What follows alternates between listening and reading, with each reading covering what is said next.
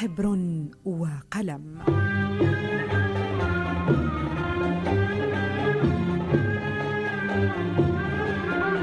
قراءة تحليلية للنصوص الإبداعية ومتابعة للأنشطة الثقافية بالمغرب. إعداد وتقديم أسمهان عمور.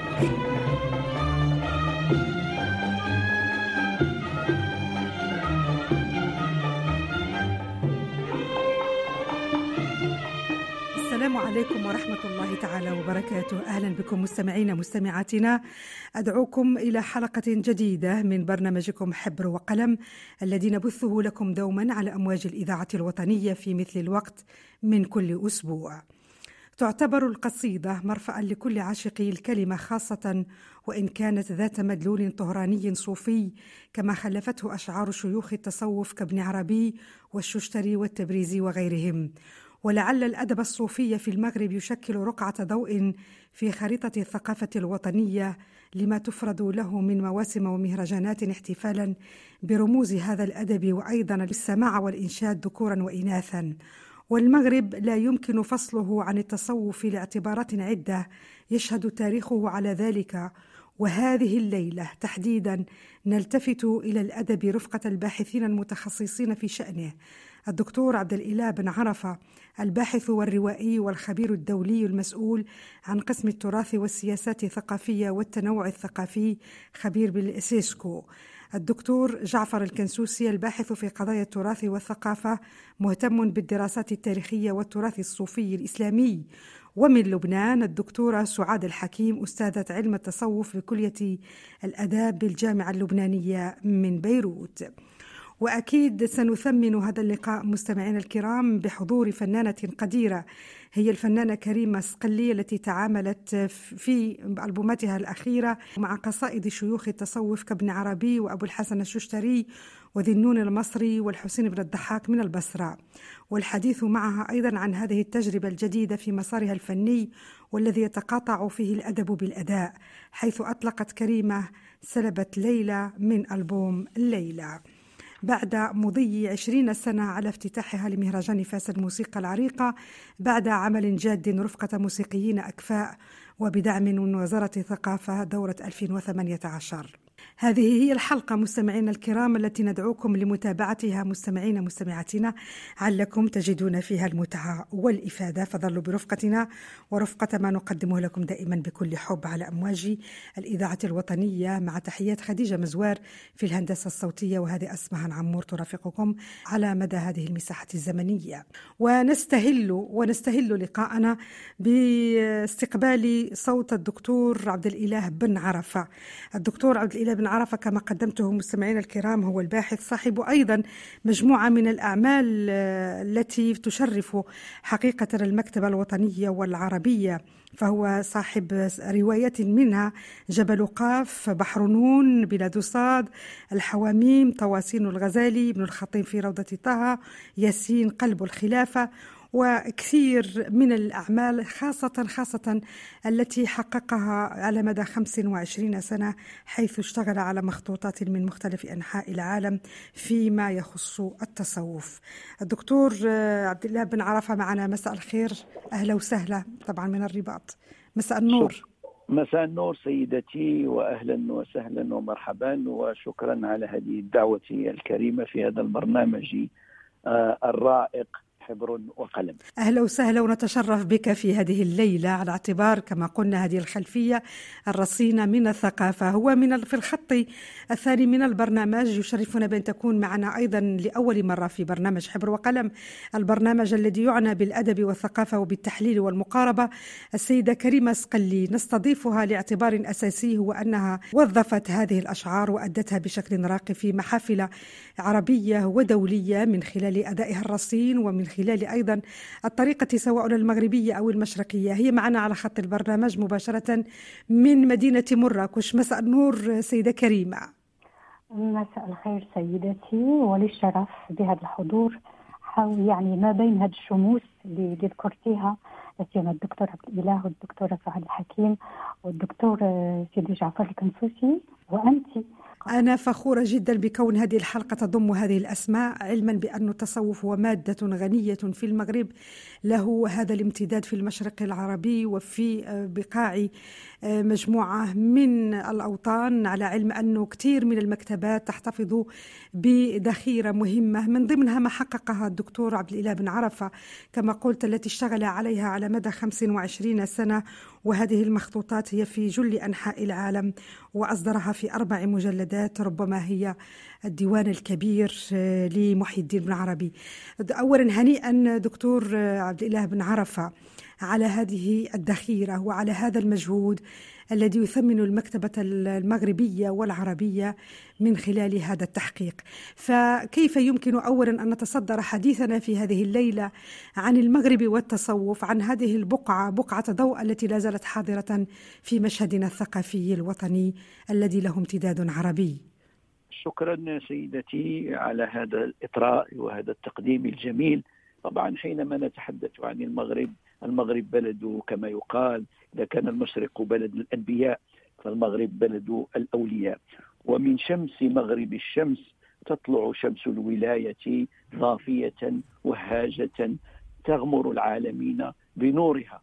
ولهذا كان المغرب دائما بلدا أنتج لنا كبار الأخلاقيين وكبار العرفاء وكبار الأولياء الذين ما زالوا يشغلون الناس ويشغلون الدنيا بكل ما تركوا لنا من هذا التراث الحي المتجدد سواء في مناحيه العرفانية أو الجمالية.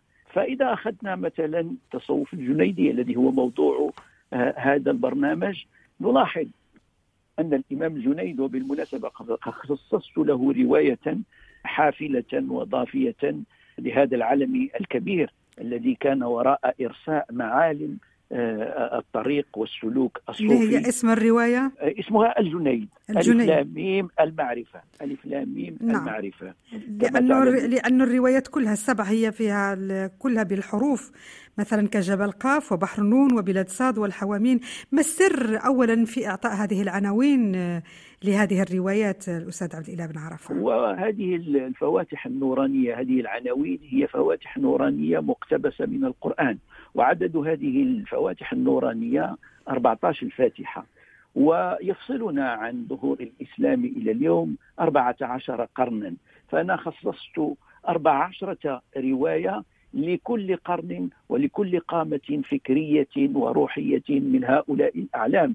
ذكرت ابن العربي وبالمناسبة فهو بالألف واللام وليس بالتذكير ابن العربي. هذا, نعم هذا خطأ شائع.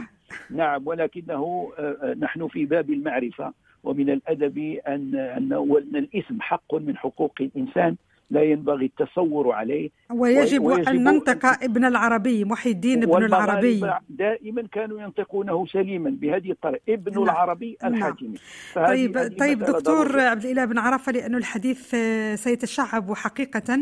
والأستاذة كريمة سقلي الموجودة معنا أيضا من مدينة مراكش على خط البرنامج نتمثل طبعا هذه النماذج من الأشعار التي تناولتها فبالتالي كيف آه، يمكن السيدة كريمة سقلي إذا سمحت إذا كنت معنا دائما على الخط نعم نعم, نعم. هل هل يعني كيف يمكن بخلفيتك الرصينة وباعتمادك على أشعار للكبار لشيوخ التصوف أن تصدري يعني هذه الأعمال وتقفي على خشبات المسارح من أجل المشاركة في احتفالات الأدب وأدب التصوف.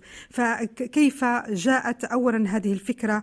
وبالتالي اللجوء إلى هذه الأشعار والتنقيب فيها مع المختصين كالأستاذ والدكتور عبد الإله بن عرفة والدكتور جعفر الكنسوسي وأيضا الدكتورة سعاد الحكيم. آه، نعم سيدتي. وأنا وأنا جد محظوظه محظوظة بهذه اللقاءات اللي ذكرتيها ولكن من قبل المغرب عندنا عندنا تربيه أو ثقافة تقليديه تقليدية محضة صوفية.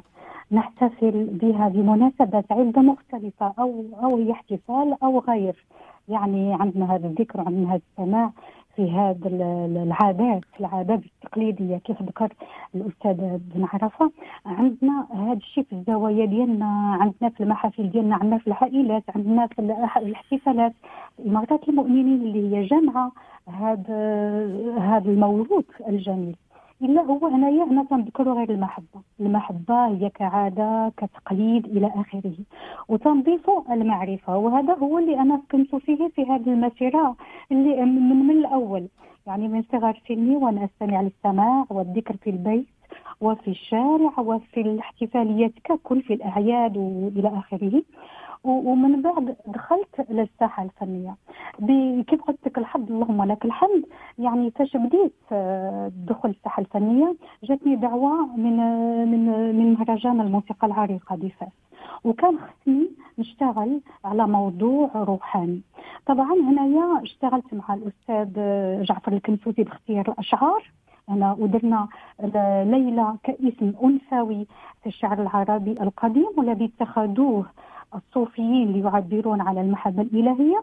وهنا أذكر هذا الباب ديال سعد الإله بن عرفة اللي ساعدني كثير من ساعدني كثير. أولا في القراءة آه، في التأطير الأدبي والمعرفي. المعرفي هي المحبات الثالثة. ولكن خاص الدراسة والبحث آه، القراءة المستمرة. طيب نعم نعم نعم هنايا درنا درنا تكريم اللي في أبو الحسن شوشتري اللي هنايا كان واحد الإعداد وإشراف ديال الدكتور عبد الإله بن عرفة والتنسيق ديال ديال سيدي محمد التهامي الحراق. وهنا تنذكروا من عندنا البلدي البلدي يعني هذا السماع اللي إحنا متربيين فيه كموروث إلى آخره كان سي عبد الإله كمرجع. سيدي عبد سيدي عبد التهامي الحراق هنا كاينة النغمة اللي هنا هي غادي نذكر كذلك سي عبد اللطيف بن منصور رحمه الله. ودرنا هذه الأعمال هذه في مهرجان الثقافة الصوفية. إن شاء الله. إذا كان إذا الحديث سيطول أيضا لأنه نحاول نعم ان نعم. ان نوازي ما بينه نعم الفني نعم وما نعم بينه وأدبي. فإذا سمحتي سيدة كريمة اسقلي نرجع عند الدكتور عبد الإله بن عرفة.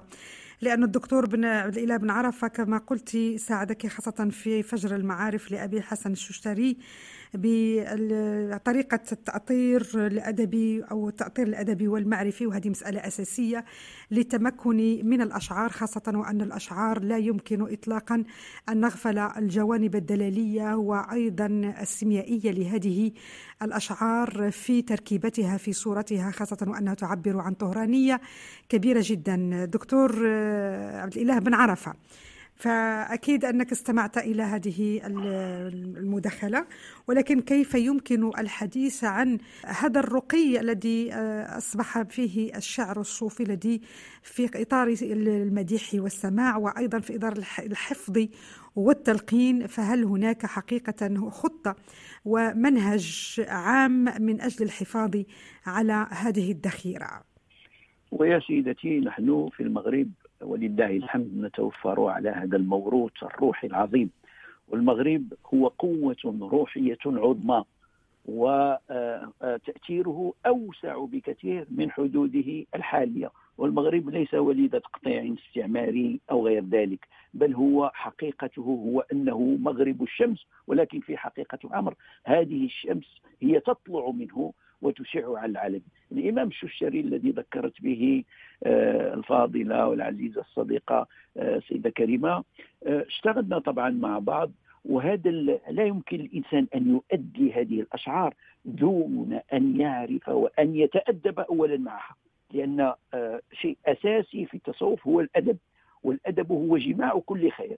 ولهذا يجب على الإنسان أن يفهمها ويتأدب بهذه الآداب الشرعية والروحية. التي تحض عليها قبل أن يؤديها وهو ما حصل في هذا التعاون الذي كان حقيقة تعاونا مثمرا.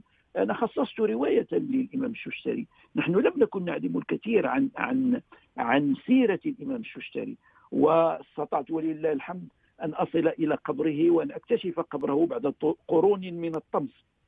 وهذا عمل في غاية الأهمية ونحن ندعو من هذا المنبر إلى أن نستغل هذا التراث بشكل إيجابي لكي يكون في مقدمة هذه القوة الضاربة الروحية الضاربة ولا أن يبقى معولا على بعض الأفراد الذين يحملون هذا الهم وهذا الموروث الذي ورثناه نحن وتعلمناه في زوايانا وفي أسرنا التقليدية، لكن نلاحظ أن اليوم هذه المؤسسات ربما لم تعد تؤدي وظائفها بالطريقة التي ينبغي. لهذا يجب أن يكون هناك مجهود كبير. فما دام أننا نتحدث عن النموذج الوطني للتنمية كذلك يجب أن نتحدث عن نموذج وطني للتزكية. تأخذ في هذه الأبعاد الروحية والفنية والأدبية موقعها ضمن مؤسسات تحميها ولكن مع أهل الشأن الذين يفهمون لأنه لا يمكن أن نطور هذا المجال بدون فهم عميق. وهذا مرتبط عمارتنا تدل على ذلك فنوننا حرفنا ملابسنا مأكلنا كلها مرتبطة مع بعضها. ولهذا فهو نموذج حضاري هو محور حضاري أساسي. الآن آه، السماع في هذه الموسيقى الراقية الرائعة هي التي تقود هذا الركب الحضاري وتجعل من هذا التأثير المغربي تأثيرا قويا. من غير شك. نعم آه سامحني. نعم آه وغيرها من المدن المغربية. من غير شك الأستاذ عبد الإله بن عرفة نعلم جيدا بكونك الباحث والروائي والخبير أيضا.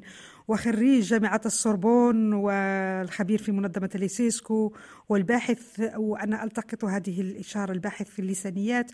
والتصوف والفكر الإسلامي علما بأن هذا التصوف ربما قد يستغرق من الباحث في سنين طويلة بل عمرا كاملا من أجل البحث والتنقيب والتحقيق.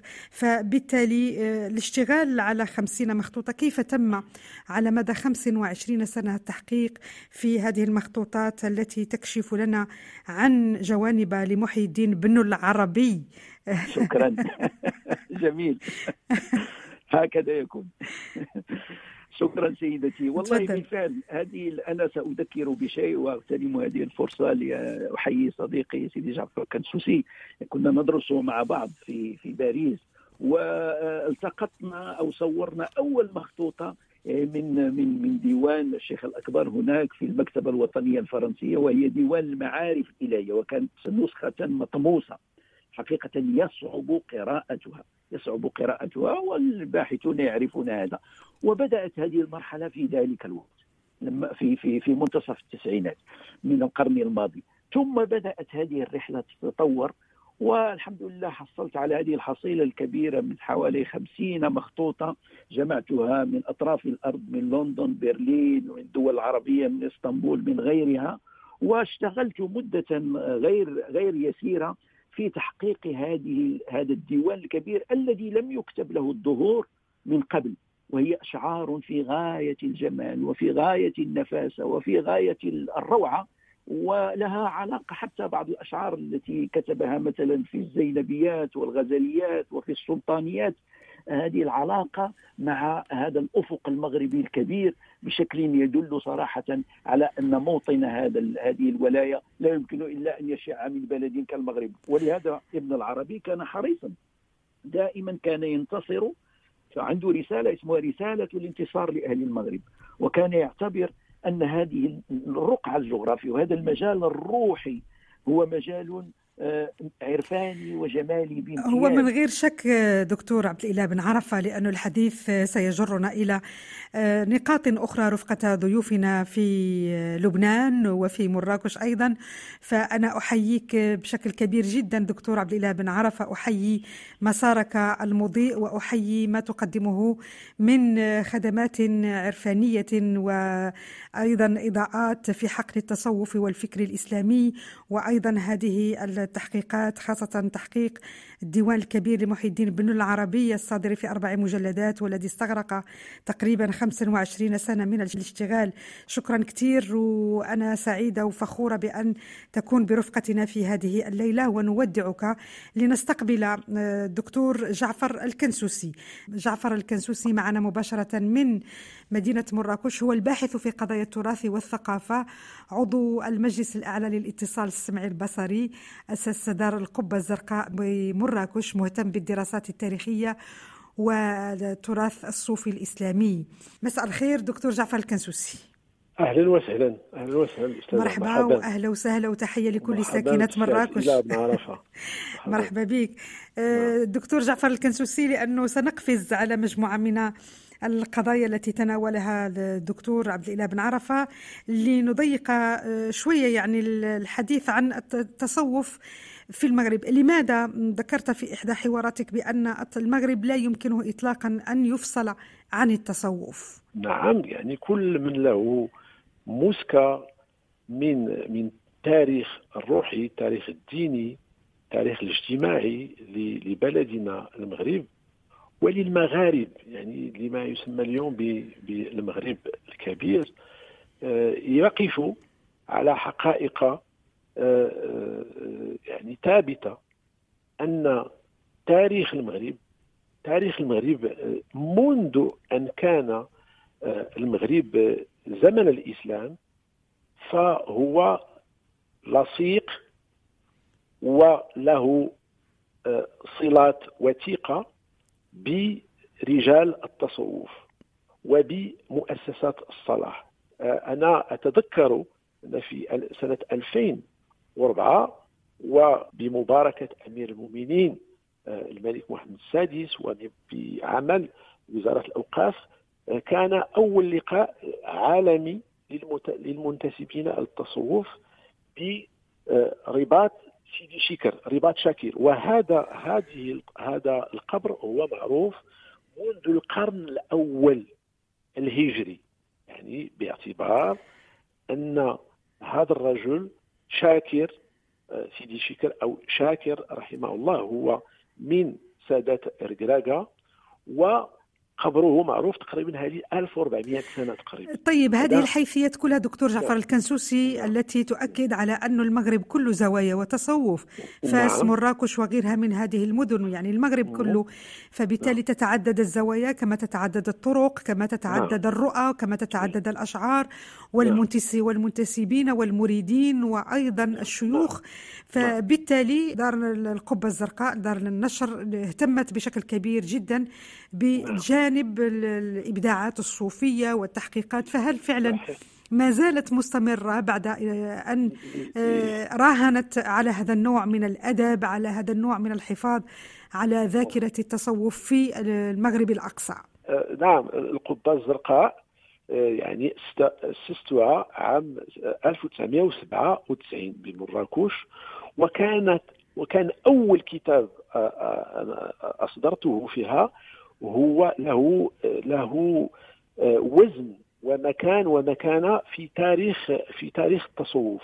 لأنه هذا الكتاب لأحد كبار علماء التصوف هو سيدي عبد الباقي مفتاح وهو هو تعليقات وشرح لفصوص الحكم.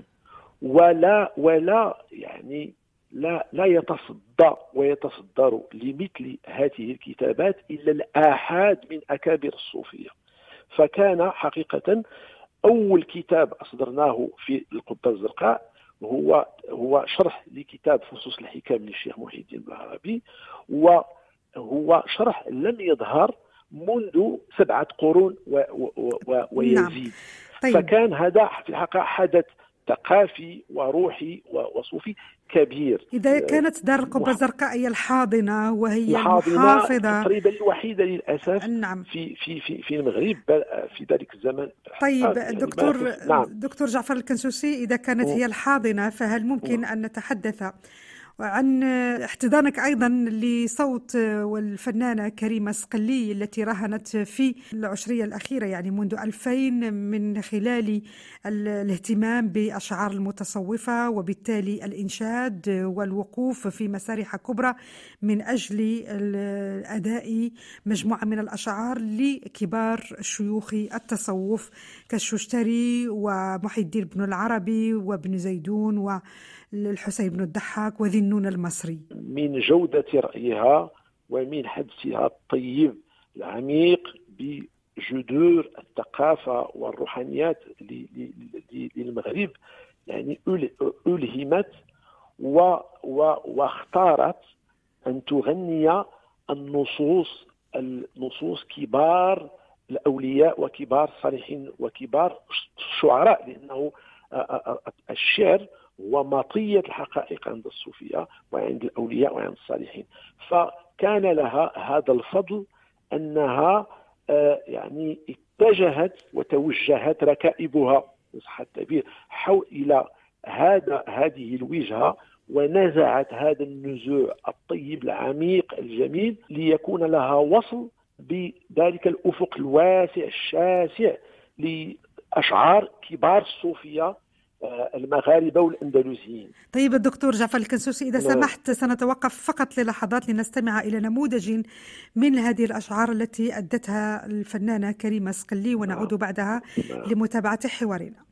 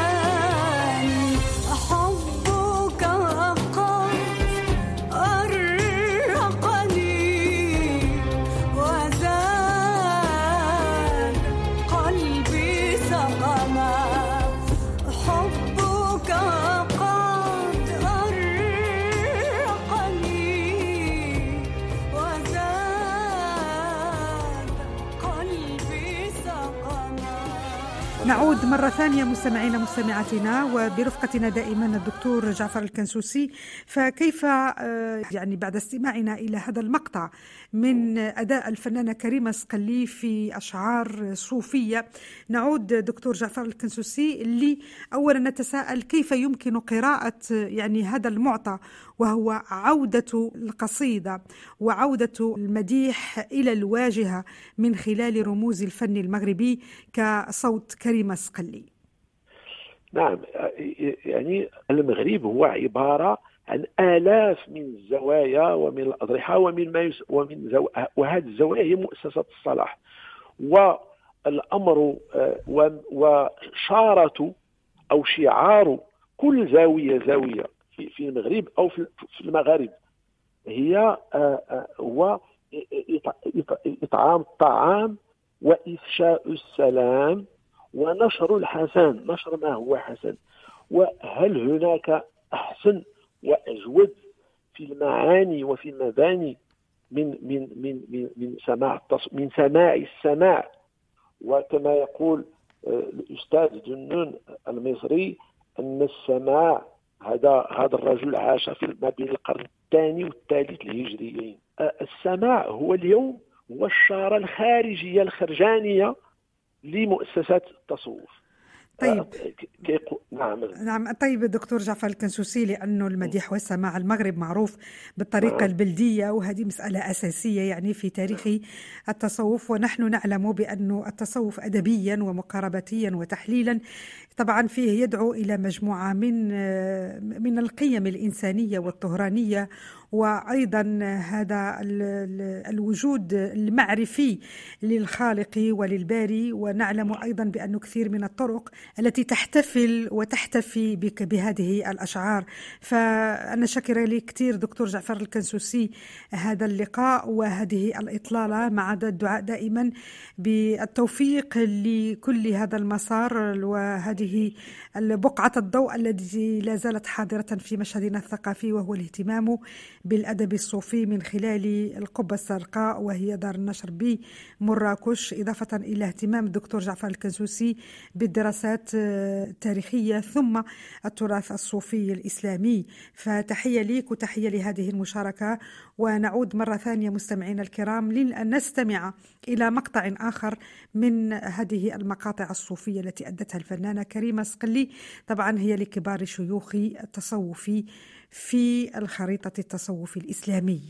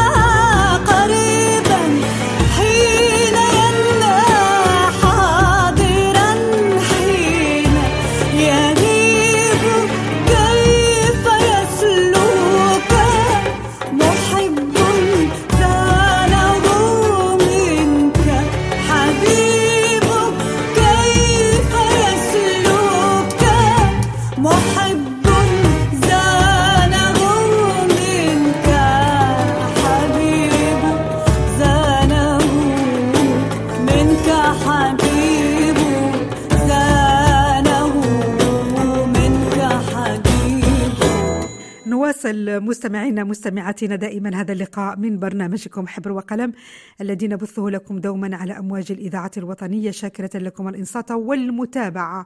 ونواصل رفقة ضيوفنا دائما الأستاذة كريمة سقلي الموجودة معنا على خط البرنامج. مباشرة من مراكش مساء الخير مرة ثانية. مرة أخرى لله وأنا متبعة هذه الأمسية الجميلة اللي فيها هذا العبق وفيها هذا النفحات الجميلة من هذا الشعر والأدب الصوفي وبالخصوص الأرواح الطيبة الجميلة اللي محاطة بنا أنت استمعتي لمداخلة الأستاذ جعفر الكنسوسي سيدة كريمة. نعم طبعا طبعا طبعا. آه، هنا أذكر وهنا كيف تقول عائشة الباعونية الشكر فرض يا أخي. يعني من سنة 2000 وأنا مستمر التواصل مع الأستاذ جعفر الكنسوسي لا سيما في افتتاح مهرجان الموسيقى العريقة اللي هو كان يعني ساعدني في اختيار الشعر هو قال اختارت طبعا الاختيار هنا سيكون مع الإشارة مع الاستشارة من نعم. الناس المختصين وهو كان من ضمن هذه الناس وهو هو اللي كان بالأساس اللي اختاريت آه، اختاريت الهوى راشقي لابن عربي اختاريت الموال لعائشة الباعونية اختاريت لذنون المصري حبك قد أرقني وزاد قلبي سقما واختاريت سلبة ليلى لأبو الحسن الشوشتري وأضفنا شعر ابن زيدون كشعر عام من العام كشعر عربي والحسين بن الضحاك كذلك. اختاريناه باش نكملوا يجي هذا العمل البرنامج في مهرجان الموسيقى العريقة يكون الشعر كيف هنا هذا ديال الحبر وقلم عندك اسمها صح. وكذلك الأنغام ديال سيدي سعيد الشريدي الله يرحمه. شكرا كثير الاستاذه كريمة سقلي الفنانه الراقيه آه، دائما آه، معنا من مدينة مراكش ومن مراكش ننتقل مستمعينا الكرام إلى لبنان رفقة الدكتورة سعاد الحكيم. سعاد الحكيم هي أستاذة علم التصوف بكلية الآداب بالجامعة اللبنانية حاصلة على دكتوراه من جامعة القديس يوسف سنة 1900 وسبعين وأصدرت مجموعة من الكتب في المعجم الصوفي والحكمة في حدود الكلمة والإسراء إلى مقام الأسرى لابن العربي وتحقيق وكثير ثم نظرية الحب عند ابن العربي تاج العارفين وهو نصوص للجنيد البغدادي وكثير من هذه الأعمال. مساء الخير دكتورة سعاد الحكيم. أهلا أهلا مساء النور وشكرا السيدة أسمهان على هذه الاستضافة. وتحية أيضا لضيوفك الغوالي أصحابي وأحبابي. يسعدني أيوة. أن أكون معكم وبينكم. مرحبا. وسلامي من لبنان أيضا ل كل إخواني المستمعين بالمغرب المحروسة. آه، دكتورة سعاد الحكيم آه، أنا شاكرة لك أولا تلبية دعوة البرنامج ولأن نعرف هذه العلاقة المتينة بينك وبين السيدة كريمة سقلي والدكتور عبد الإله بن عرفة والدكتور جعفر الكنسوسي. ف... فأنا سؤالي الأول مدى اهتمام الجامعات آه، عموما بأدب التصوف خاصة في على مستوى التحقيق في بعض في بعض المخطوطات النادرة؟ لشيوخ طبعا لشيوخ التصوف. أكيد. الحقيقة على مستوى البرامج في الجامعات إنه الأدب الصوفي لم يدرج ضمن مواد شهادة الأدب العربي. والغريب بالأمر إنه كل هالمؤلفات الضخمة التي تؤرخ للأدب العربي لا تدرج الأدب الصوفي ضمن تاريخ الأدب العربي. وبالعكس ألحقت الأدب الصوفي ألحقته بمادة التصوف وليس ضمن سياق الأدب والشعر. ولما ألحقته بمادة التصوف أصبح يدرس إما في إجازة الفلسفة أو في إجازة, الحضارة العربية والإسلامية. وطبعا هذا يعني كثير خسر الأدب الصوفي والشعر الصوفي إنه ما كان موجود ضمن ميادين الأدب العربي. هذا كثير يعني كان كثير خسر الأدب الصوفي بهالشكل. بمعنى هذا اضر يعني العربي. هذا هذا يعني عدم الاهتمام عدم الاهتمام ربما قد أثر إيه. أثر يعني اكاديميا أقصد أكاديميا في الأدب. معك حق صح. كل الحق لأنه أثر اكاديميا لأنه لم يدرس هذا الأدب تدرس خصائصه مثل ما درست خصائص غيره من الآداب. وبالوقت نفسه ظل الأدب العربي يشكو إنه الأدب الديني هو أدب جاف إنه ما في إلا كلام بالزهد وبالتوبة وبالتقوى فما تمكن يعني الأدب العربي من دمج الأدب الصوفي بسياق الأدب العربي. حتى يعني ياخذ حظه وبنفس الوقت يبين قديش الدين استطاع أن ينتج أدب راقي عالمي على مستوى هذا الأدب الصوفي. طيب دكتورة سعاد الحكيم أنت يعني ألقيتي مجموعة من المحاضرات في الجامعات نعم. اللبنانية أكيد. والعربية وسجلت حضورك في مؤتمرات دولية تهتم بالتصوف صحيح. هذه نعم. مسألة مهمة أنا أشير لها فقط حتى يعلم المستمع مدى اهتمامك واختصاصك في هذه البحوث في الأدب الصوفي والتصوف عموما وخاصة في الأشعار التي خلفها ابن العربي. ولكن الأساسي هو المرأة لأنه السيدة كريمة سقلي في سلبت ليلى في ألبوم سلبت ليلى. ثم نعم. أيضا في الهوى راشقي. ولكن ليلى يتكرر هذا الاسم. الدلالة السيميائية حضور المرأة في أشعار ابن عربي. أي دلالة لهذا الحضور النسائي وهذا الاسم؟ صحيح سؤالك يعني آه، الحقيقة في ثلاث أسئلة في سؤال واحد. أول سؤال اللي هو عن السيدة كريمة سقلدي يعني أنا بحب أضيف لكل ما قيل يعني حول السيدة كريمة آه، وجودها في لبنان يعني حضورها في لبنان إنه لها جمهور كبير جدا في لبنان بيقدرها وبيحترمها ويسعى لسماعها. والسيدة كريمة يعني كما يقال لها من اسمها نصيب.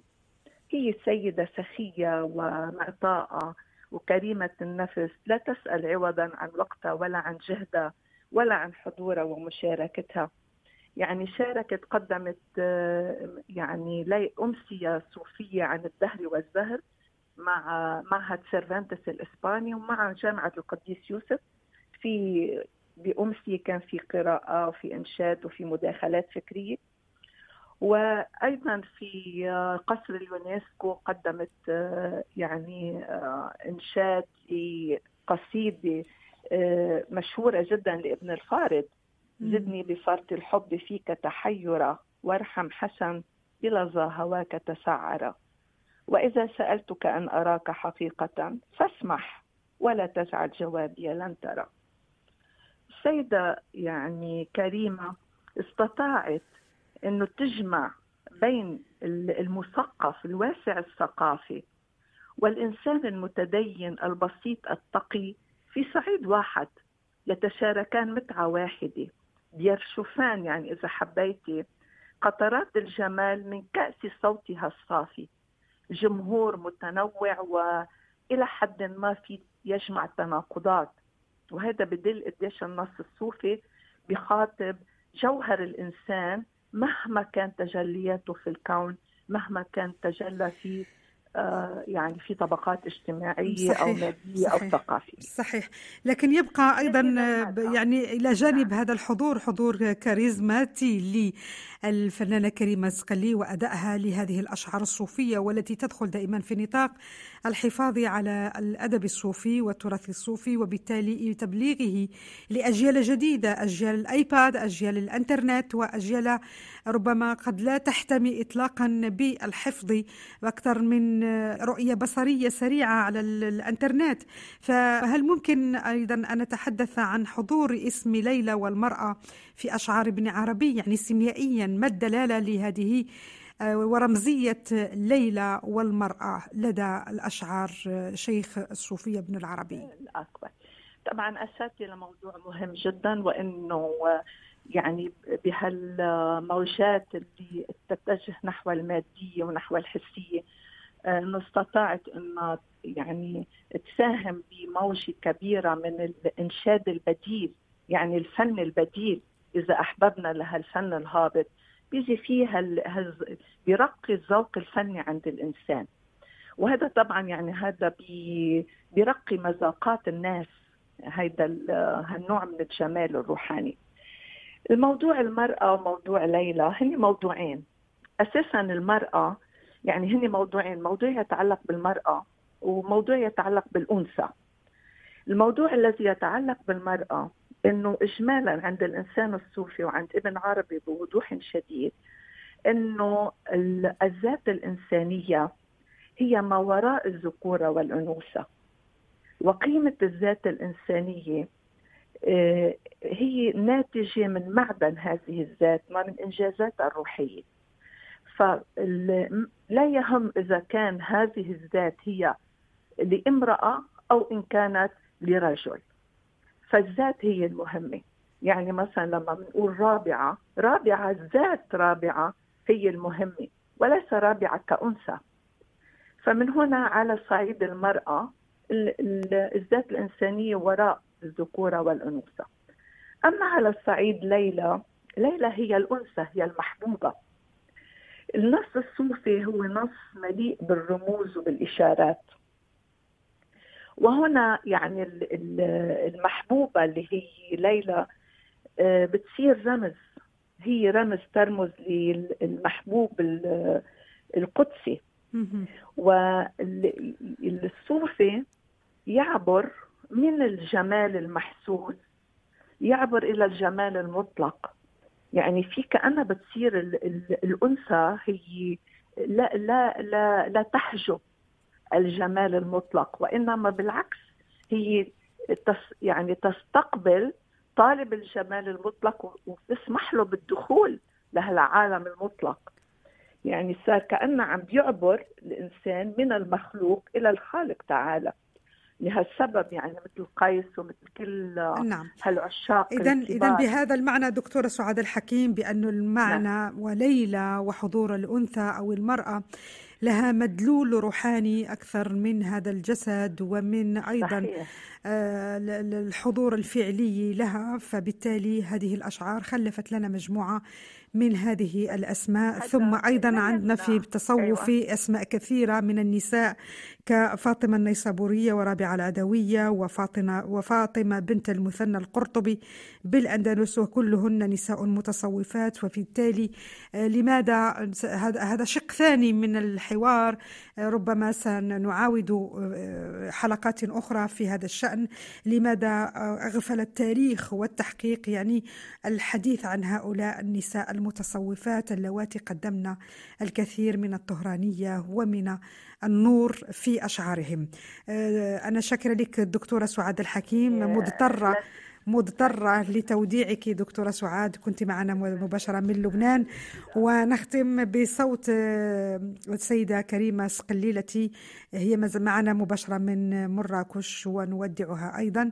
آه، كريمة مساء الخير ونحن على وشك نهاية هذه الحلقة. نعم مساء الخير للأسمهان مرة أخرى أنا آه، السيدة الدكتورة سعاد الحكيم أذكر هنا هذه المكانة.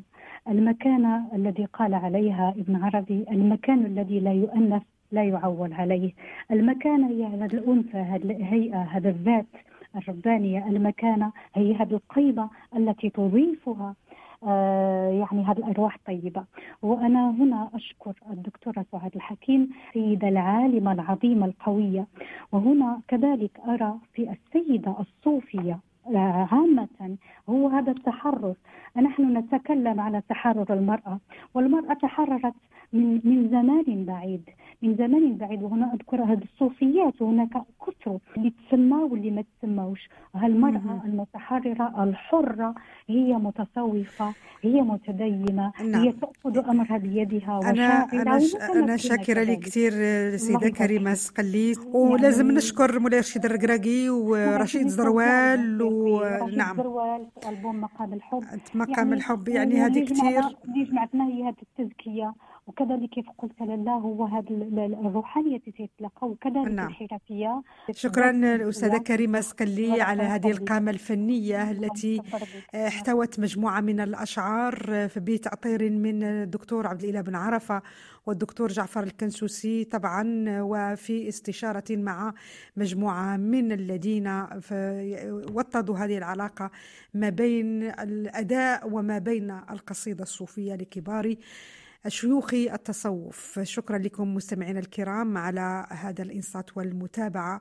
خصصنا هذه الحلقة للتصوف وللقصيدة القصيدة التصوف وأيضا السيدة كريمة التي أحيت ذلك من خلال إصدارها لألبوم آه، مقام الحب وليلى والهوى راشقي وغيرها.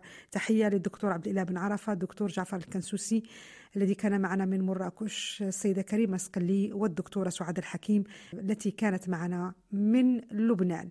تحية من خديجة مزوار مني أنا أسمها عمور نلتقي في الأسبوع القادم بإذن الله. إلى اللقاء.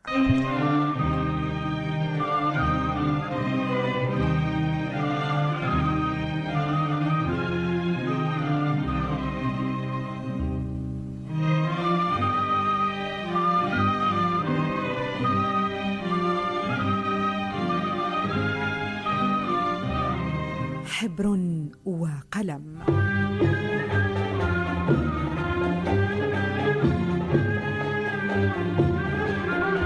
قراءة تحليلية للنصوص الإبداعية ومتابعة للأنشطة الثقافية بالمغرب.